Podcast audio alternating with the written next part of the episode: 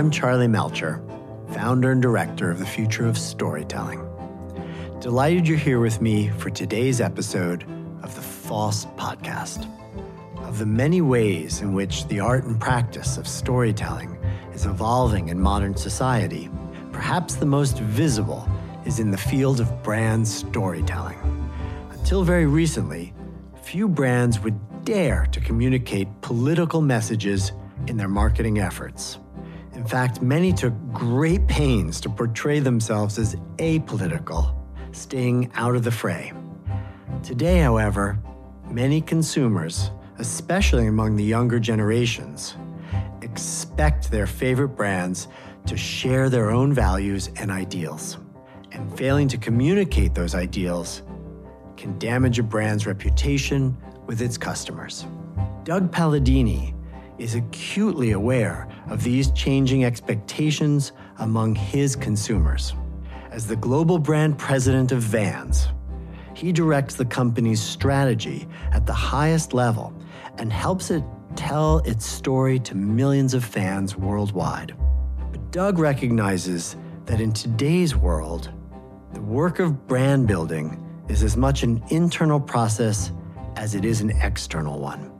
That's why he brought in Amber Cabral, an inclusion and diversity strategist who helps Vans not only tell stories that would resonate with its vast and diverse fan base, but also ensure that its actions as a company reflect those messages. In other words, that it walk its talk. 20 years ago, a role like Amber's may not even have existed. Today, people like her are central to brand success. I'm excited to share my conversation with Doug Palladini and Amber Cabral.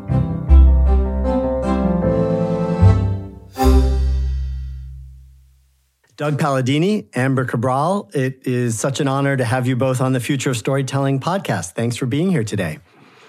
Thank you for having me. Me too. So, Doug, you run a major, super cool company. Thank you. You're the president of Vans. We're big fans of, of your company and your amazing products. I wanted to start by asking you a question. These days, brands are speaking out more often about political and social issues. As a leader of a company, what are your thoughts on this shift and how is it playing out for you at Vans? Yeah, there's a lot of answers to that question, Charlie, but the first answer is the changing the changing expectation of consumers. Our fans expect us to be there alongside them in what's most important in their lives. And more and more, especially with the generations we deal with, focused primarily on youth culture, these things are around real social cause issues, and racial justice is one of the most important.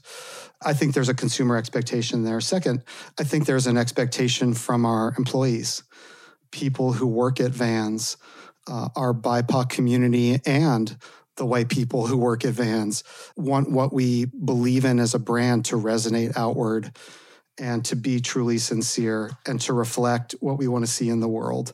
And then I think finally, there's an expectation that it's not just going to be talk. It's one thing to speak and to sort of have that intestinal fortitude to say, we're willing to leave some consumers who may not agree with us behind because it's the right thing to do to represent who we are in a sincere and authentic way. But then it's not just about saying it it's about it's about the actions that that go behind it those sustained actions that i think truly move you from saying no no we're not racist to saying no we are anti-racist and that's i think the third very important point i would make mm. I know that you've worked closely with Amber. In fact, you helped to bring her in to Vans to address some of these issues. And Amber, tell us just quickly a little bit about the work that you do and how you work with companies. I have a company called Cabralco that does inclusion and diversity consulting, and that can be anything from training to strategy building to coaching. Just really depends on the needs of the organization. And so, what we try to do is build relationships with brands. Largely, um, I support retail brands, and basically try to figure out like what is it that is going to help you to be able to create a culture of belonging, both with the employees that you have working there, but also building that same culture of belonging and connectivity with the customers that you serve. So it's both a, a process that's outward facing and a process that's inward facing. Absolutely. And it has to be because otherwise you can have an amazing culture inside your organization, but no one wants to buy your product. And so it's, uh, you know, there's always this art of making sure that you have a really good connection with your associates and that that is able to transmit outward. So people want to be a part of it and they want to feel connected to it. Brands particularly try to take the opposite approach. Like they come across really amazing on the outside, but then on the inside, they're not quite together. And then, of course, once that leaks out, people are like, oh, I don't want to buy that anymore, right? So, um, you know, we try to approach it from the standpoint of like, get really healthy from within, you know, like that's the approach that we try to take as an organization honestly amber that that sort of like honest inventory of the role our brand has to play and starting looking inward um, has been a great a great learning for that you have taught us. So that's been greatly appreciated and and hopefully uh, pretty well absorbed in our organization. Now, was that an easy process, Doug, to do that kind of internal look? And how did you go about it? What What are some of your findings? It's not easy. It's uneasy, and you feel uneasy going through it. And uh, the honest answer, Charlie, is that it started with it starts with me. It starts with the president of the company, and I think it really should. I had to acknowledge sort of my own privilege and the platform that I have as as the Vans global brand president and then think about what I needed to do to hand that over to our BIPOC employees and make sure that we were supporting what they wanted to do with our brand as a platform for action to make their voices heard. So that introspection was the first very most critical part and it's difficult to hear some of the stuff, Charlie. These listening sessions we held, uh, people that you care for deeply in your organization who are in tears, um, very vulnerable in front of all their coworkers, telling stories of being pulled over by police for being the color that they are. Um, the one that always sticks with me, um, I, I'll never forget this as long as I live, is a woman in tears telling the story of comparing notes with other Vans employees about which cameras were best for your car and your bike um, so that you could record any altercations that you had. Just to, th- I mean, now I think about like coming from a place of privilege. I, that thought never crossed my mind in all 54 years I've been on this planet. But to hear that my employees were having to think about things like that, it's, um, it's quite a it's quite a difficult reckoning and a very important one for us to have. How is it that you're now taking those lessons from that intense listening and making change internally? Some of it's what you say. Some of it's giving money. That's an obvious part. But then, but then it's about us actually rolling up our sleeves and getting and getting uh, busy ourselves. Amber, what kind of advice did you give, or do you give in general, when you get to go into a company like this to help them with their culture of inclusiveness?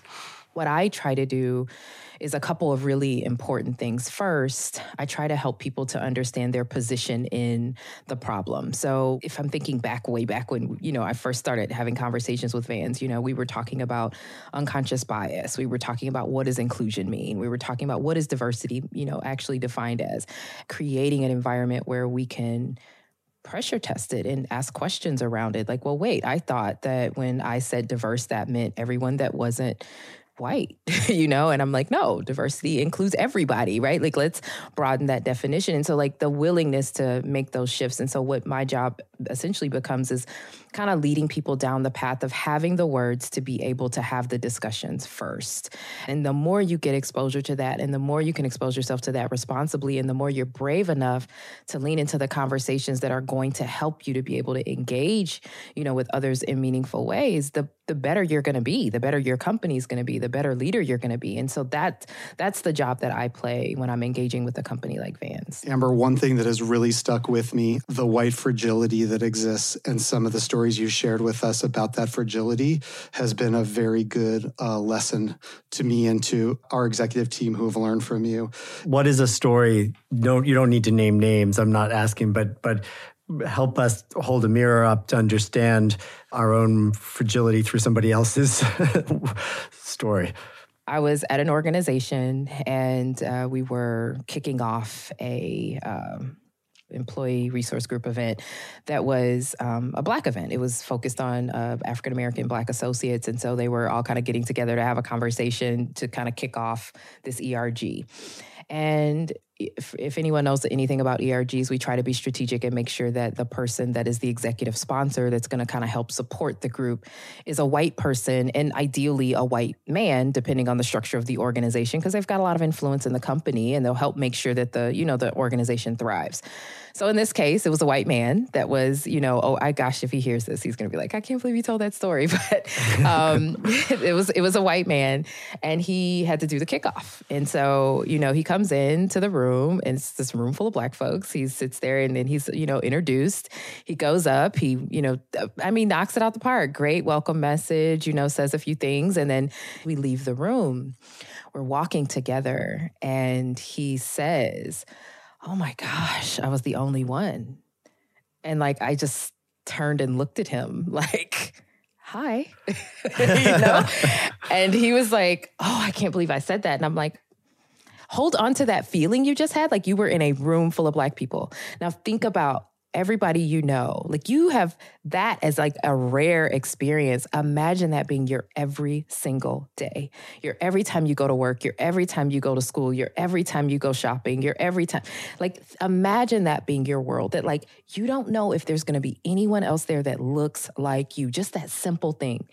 And he just literally stood in the hallway and just like, I mean, you could just see it unfold in his face, just created this amazing learning opportunity. So, yeah, mm. there's a ton of them. I mean, it happens all day.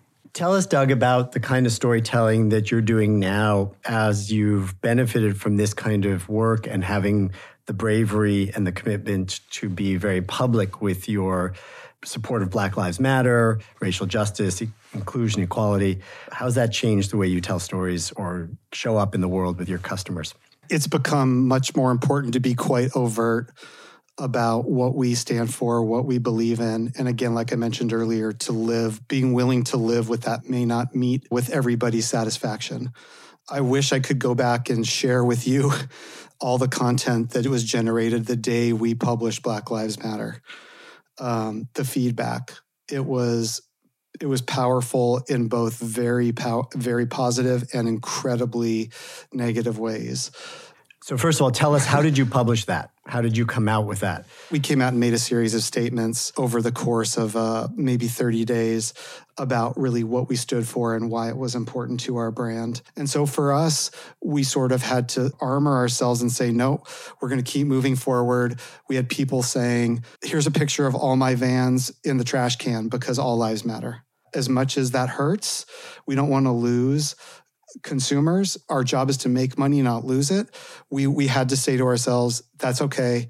That person's probably not the best fan of our brand anyway because they clearly don't have the same set of values as we do. But I know that the majority of the companies in the country and the world still consider it to be economically risky to do this kind of thing and they'd rather hold back be neutral or or just be in the shadows. But you know what, frankly. Charlie? You know what? What um, I would um, say is, I would say that you're putting your company almost at greater peril by doing that. I would suggest that today, based on a small bit of enlightenment we've received so far, to not do anything, to not say anything, to shrink back into the shadows um, and away from this opportunity is almost more of a dangerous path for your company than to actually say what you believe in we're in a time where there seems to be a little lack of moral leadership politically. And here we're talking about the companies stepping up and playing that role, providing a kind of moral compass or leadership. Do you think that there's a relationship there that, that because we have a vacuum in one arena, that there's a need for companies to step up and to fill that? So, first and foremost, like business and government are entangled with that being the case, what I try to remind the clients that I support is that, like, who are you without your customers? Like, who are you without the people that are buying your product or using your service? And are you okay with that person if all of those customers do not feel protected? Because you have the influence in some ways to say and do things in the government space that individuals do not.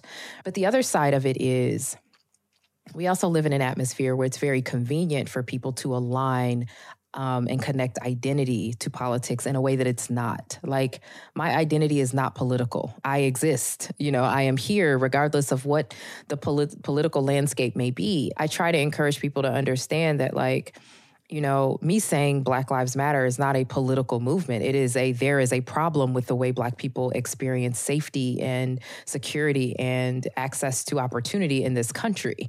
That's not political. That is an experience of this system. And so it's, it's it's both you know and so and and i think that that's also kind of a thing that it takes a little time for organizations and the individuals in an organization to kind of be able to connect to because it's the answer is yes and kind of you know like it's this is the case but also so is that.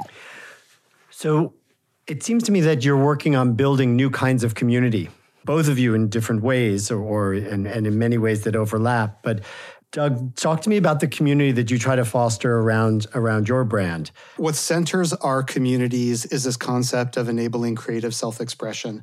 And those are the stories that we try to tell. And there's four major communities in our family. One around art, one around music, action sports, and street culture. So art, music, and street culture to a great extent are very diverse. Guess where Vans came from? Vans came from action sports. We came from a wor- we came from a white male world that has only very recently begun to change for the better, allowing women, allowing more people of color to represent themselves through the creative expression that comes through skateboarding, surfing, snowboarding, truly white pursuits for the majority of their history. So for us, for 54 years, we've been a brand based in Orange County, California.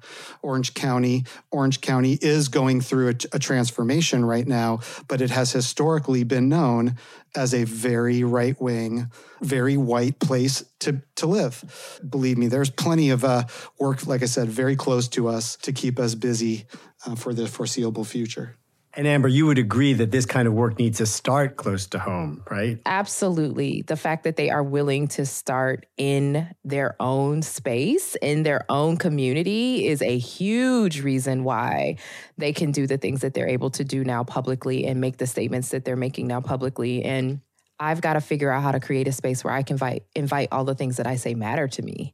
And I need to start doing it in the places I have the most influence. And where do you have more influence outside of your own home? And this also goes for like the conversations that need to happen around identity and around safety and around Black lives and around those conversations need to happen in your house at your kitchen table. Is that the hardest place to have them? Probably. But that's where they have to happen first because when you do that work, oh, you can go out in the world and do almost anything, you know, because you're going to get the most challenge from the people that care about you, that feel safe pushing back against your ideas. And so, to be very honest, I think the reason that Vans and I have continued to work together so long is that I come from a space of, listen, this is what the work looks and feels like, and I am happy to guide you through.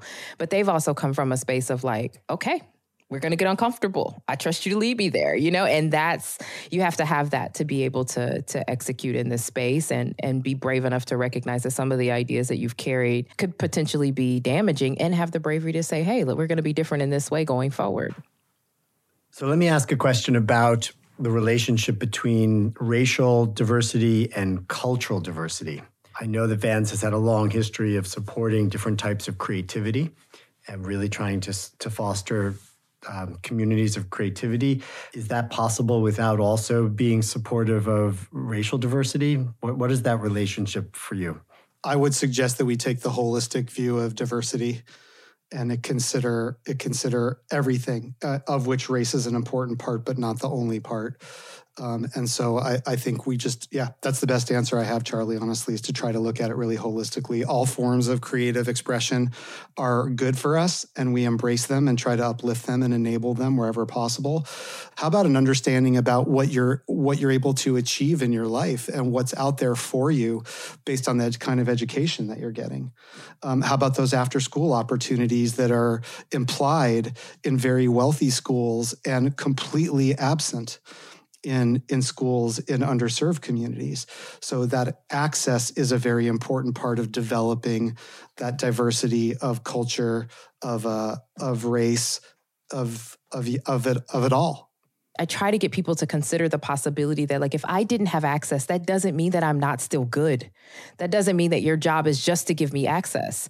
Your job is also to open your aperture to the possibility that I'm still amazing. You just haven't seen it yet if you see an amazing um, clip of Van skateboarding on YouTube, and then you're in, and then we have a learn to skate um, session at the House of Vans in Chicago that's free, and you can just come in the morning. That that's what it's all about. And so we try to do the same thing with art and with music, things in street culture as well, even designing shoes. Um, you know, we have programs with partners to work on those kind of things as well. So it's about inspiring and then creating those pathways because our, our, diverse our diverse uh, community will walk down those pathways once they see them.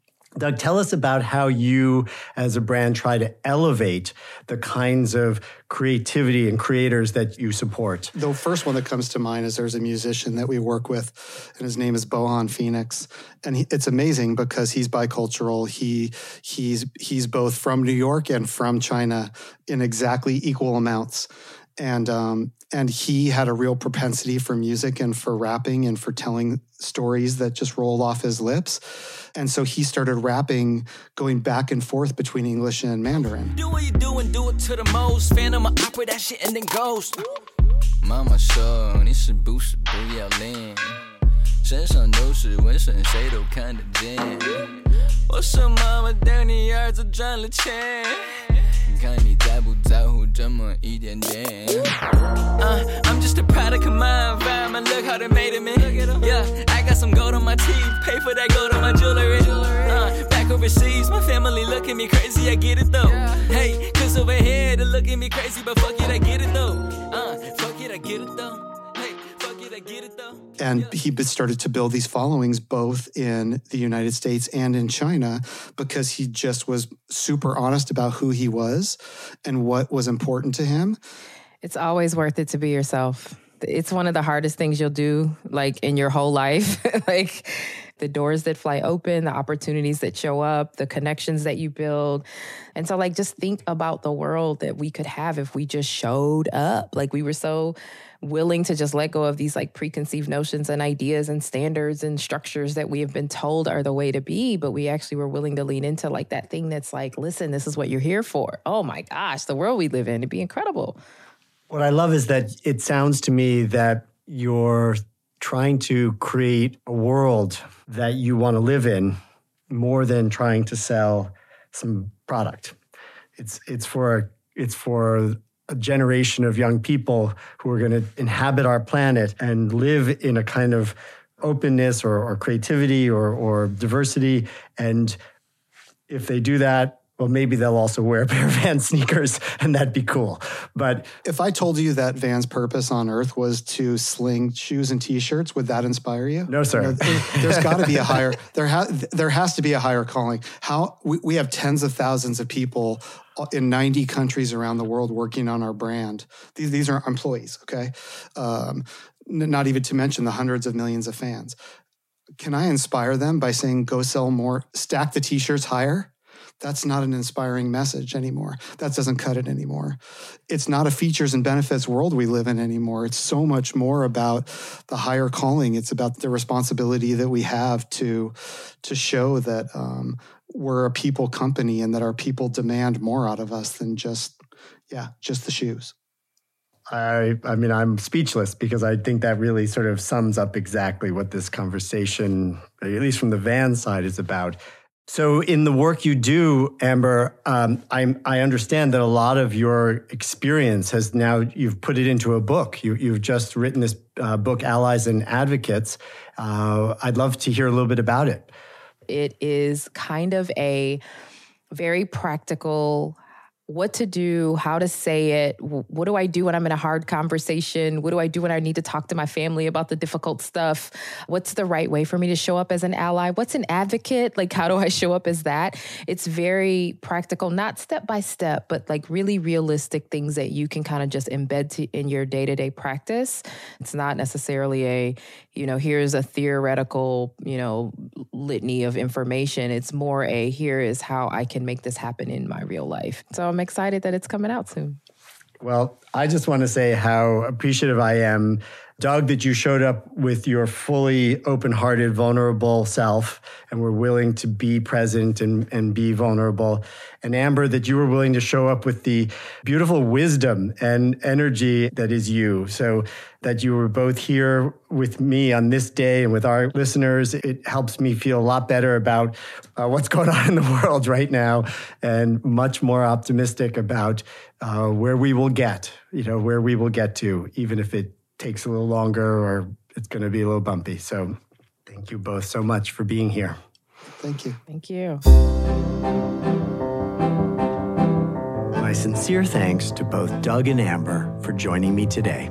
You can learn more about both of today's guests, watch the Vans video of Bohan Phoenix, and find a link to purchase Amber's book by visiting this episode's page on the Future of Storytelling website at fost.org or by following the link in this episode's description. Thank you for listening to the Future of Storytelling podcast, produced in partnership with Charts and Leisure. If you haven't already, please be sure to subscribe to our podcast, give us a review, and share our show with a friend. I hope you'll join us in a couple of weeks for another deep dive into the world of storytelling. Until then, please stay safe, be strong, and story on.